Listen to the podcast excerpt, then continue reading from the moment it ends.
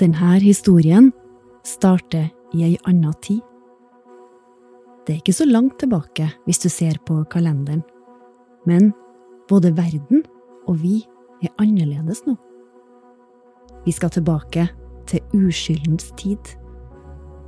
Her er NRK Dagsrevyen 11. februar 2020.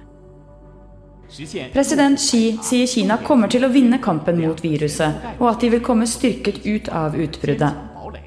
Viruset, som Verdens helseorganisasjon nå kaller covid-19, har tatt livet av over 1000 mennesker siden desember.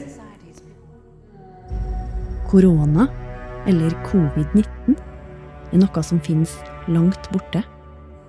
NRK Dagsrevyen 24. februar. Oslo Børs stengte ned 4 i dag, men her har vi jo ikke noe smitte. Hvor sårbar er Oslo Børs?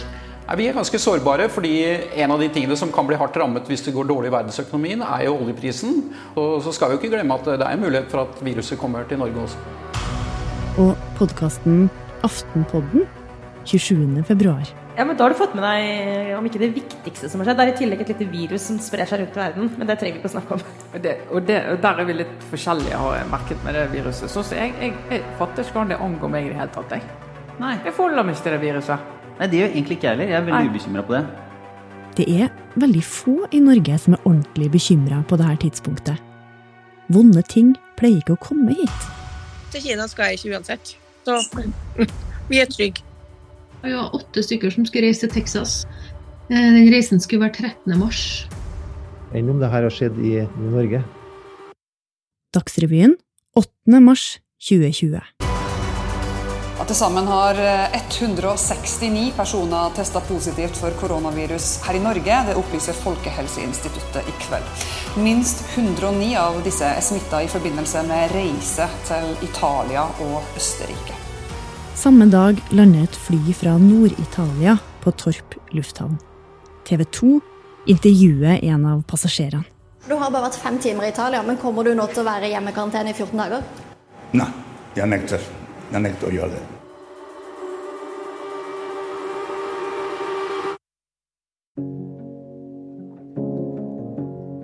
Du hører på podkasten Da alt stansa.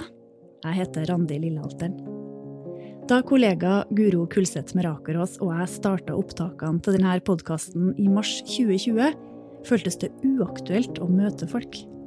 Vi satt inne på hjemmekontorene våre og gjorde opptakene over nett og telefon. Og det kommer du til å høre på lyden i de første episodene. Men nok om det. La oss gå videre i fortellinga. Det er onsdag 11. mars 2020. Kristina Christensen har akkurat lagt på telefonen. Da vi fikk den telefonen fra Litteraturhuset om at de avlyste arrangement, så var det sånn, jeg husker at jeg sa sånn, jeg hadde litt han litt, da. Grunnen til at Kristina får denne telefonen fra Litteraturhuset i Trondheim, er at hun er en av de viktigste samarbeidspartnerne deres. Hun er eier og daglig leder på Sellandrå bok og bar, hvor Litteraturhuset har mange av kveldsarrangementene sine.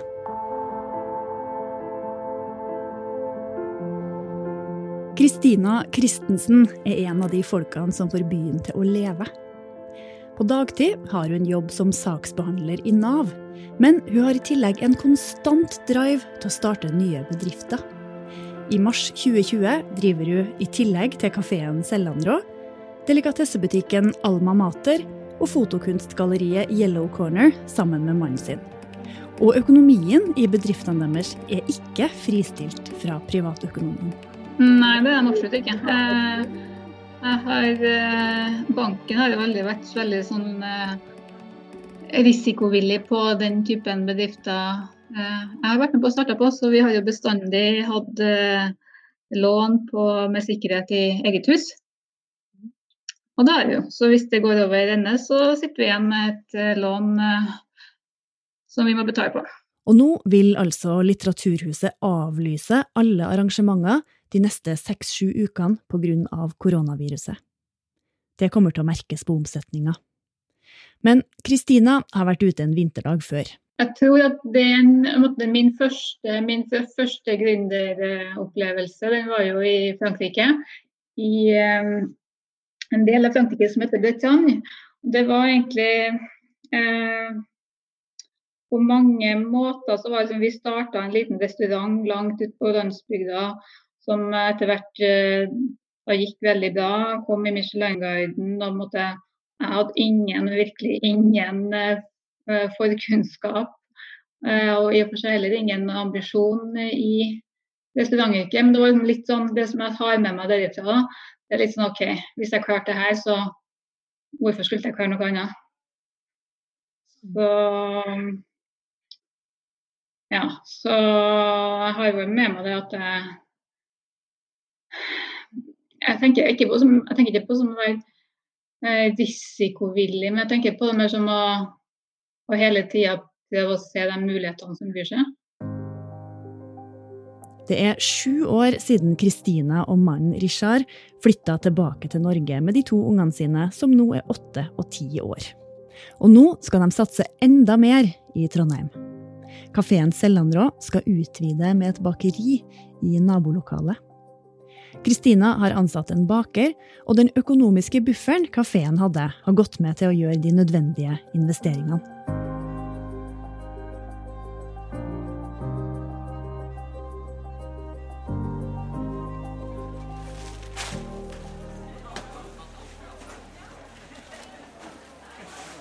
Kjøpmann Rune Værås er som vanlig på jobb i Rema-butikken han driver på kjøpesenteret Lade Arena i Trondheim denne onsdagen. Butikken er stor, med god plass mellom hyllene, og det er plass til mange biler utafor. Rune har endelig fått drifta opp på et bra nivå igjen, etter en ganske kjip nedtur. Jeg ligger på et senter, og i høst så flytta jo veldig mange av leietakerne ut. Så over natta så går du ned, går du ned 20 i omsetning. Viruset som herjer i Asia og Italia, har han så langt ikke vært så veldig bekymra for. Kona mi og et annet kjøpmannspar var i Spania på ferie i eh, februar. Da var det jo eh, fullt utbrudd i, Kina, og vi snakka om liksom, enn om det her har skjedd i, i, i Norge.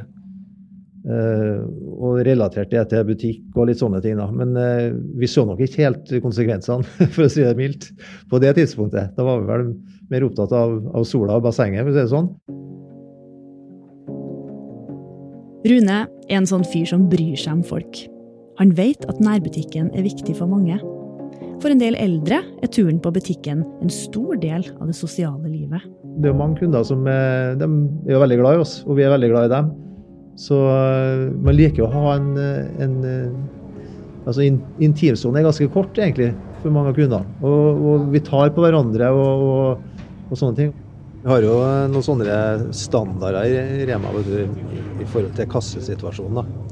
Og eh, fra gammelt av, så eh, før bruken av bankkortet var så hyppig, nå snakker jeg liksom på, på 90-tallet, så sto det når du leverer pengene til, tilbake til kunden, så, så legg dem i hånda. Altså du, ikke bare legg det på, på disken, men legg det oppi hånda.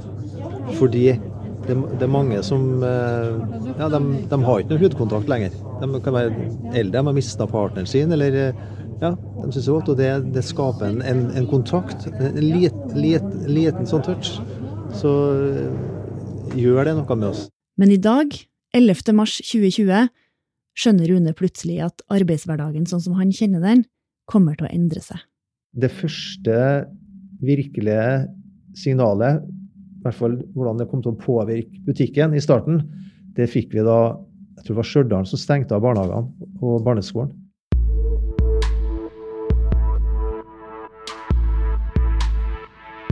Først var det jo de her eh, folkene som har vært på ferie i Italia og Østerrike. Men så etter hvert så oppdaga man smitta personer som man ikke kunne spore. Og da tenkte jeg oi, nå, nå er vi der. Nå skjer det et eller annet. Katrine Skjøttem er urolig. Hun er utålmodig. Helt siden vinterferien, da koronaviruset kokte i Nord-Italia, der det også kokte av nordmenn på skiferie, har hun venta på at man skal ta tak. Mandag 9. mars kom det første smittetilfellet i Norge som ikke kan spores. Smitten er fri. Og jeg syns kanskje at vi var litt trege på det. Jeg syns vi satt litt i baksetet. Katrine er anestesisykepleier på St. Olavs hospital. Det opplevdes som det var noe sånn treghet. Jeg venta på at noe skulle skje.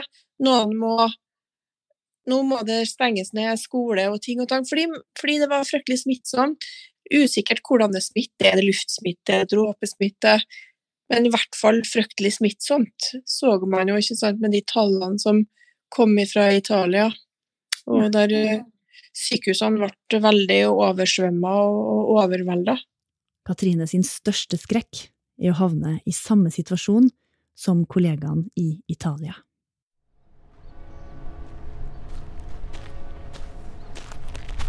Marianne Danielsen skal i begravelse til et familiemedlem.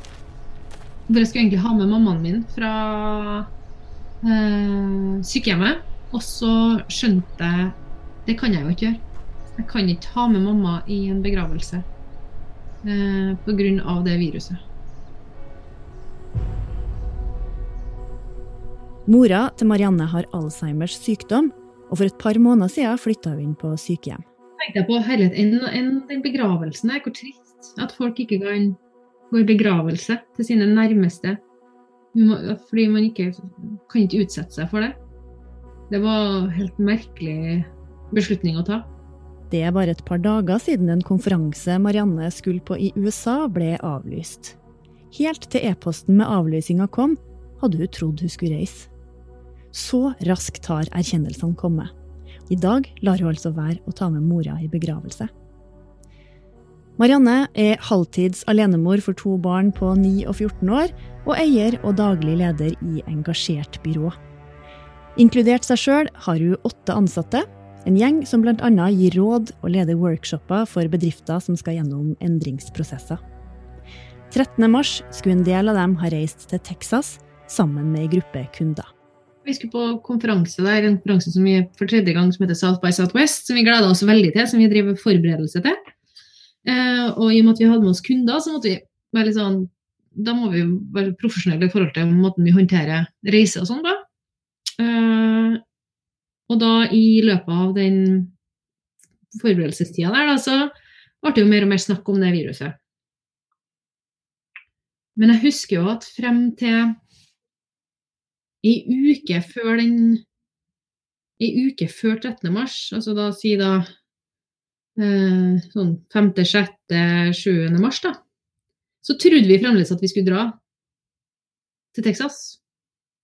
Vi har fremdeles innstilt på å dra til Texas, fordi eh, den konferansen hadde ikke avlyst. De hadde fått press fra eh, lokale myndigheter om å avlyse underskriftskampanjer som gikk og gikk og gikk på hundretusenvis av folk som ville, som ville avlyse den, den, konferansen i USA. Da. Og, vi var sånn, og de sa at nei, de skulle ikke avlyse, og vi snakka med kundene våre, så vi var fast bestemt på at vi skulle dra til Texas. Og det var vi altså frem til ja, 7. og 8. mars. Så skjønte vi at det her går jo ikke.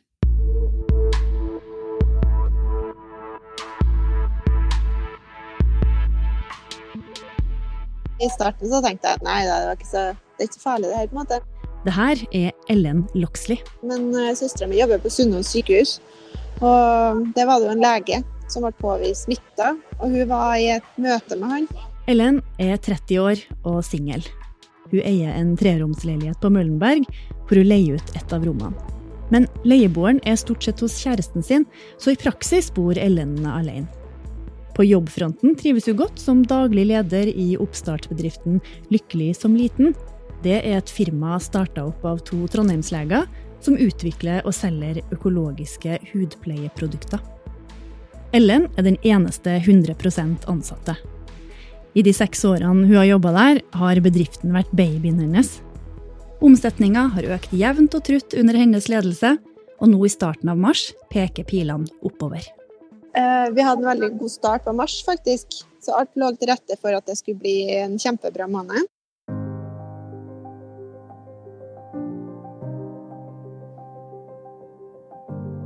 Kristina er hjemme i Malvik.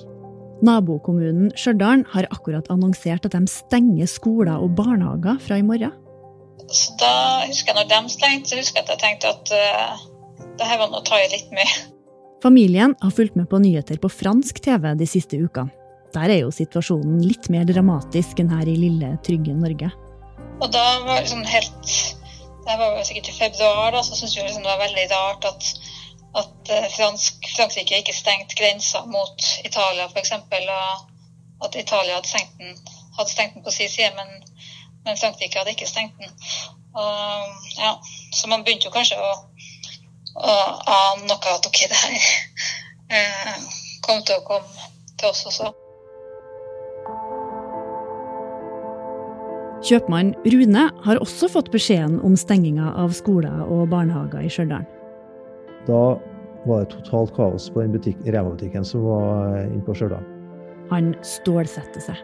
Da skjønte jeg at oi, her, her vil forbrukerne oppføre seg på en måte som er spesiell, for å si det sånn. Så, så da var det å, å ringe grossisten og, og, sørge for å få litt ekstra store varelass. Husker du hva du tenkte? Jeg tror de færreste av oss så hva som skulle komme denne onsdagen i mars. Det vi snart skulle oppleve, var helt nytt for alle. Noe så dramatisk har ikke skjedd her siden krigen. Vi har levd i fred og trygghet i vårt lille hjørne av Europa, og ingen har trodd at alvorlige, dramatiske, globale hendelser skal nå oss.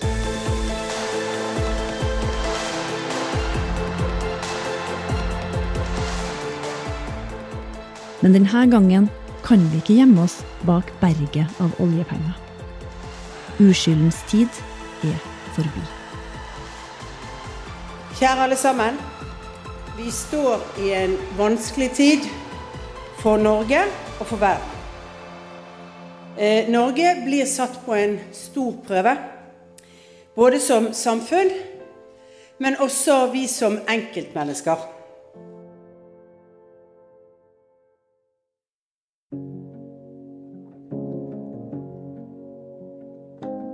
Du har hørt første episode av podkasten Da alt stansa, laga av Guro Kulseth Merakerås og meg, Randi Lillealteren. Serien er produsert av Historiebruket for Adresseavisen, og redaktør er Kirsti Husby. Vi har fått støtte fra stiftelsen Fritt Ord. Følg historien videre i neste episode. Jeg, husker ikke veldig mye av den dagen, egentlig, for det var Butikken var proppfull av kunder, og vi, de eh, rev og slet i dopapiret når vi kjørte pallen på veien i butikken. Altså det, var, det var fullstendig kaos.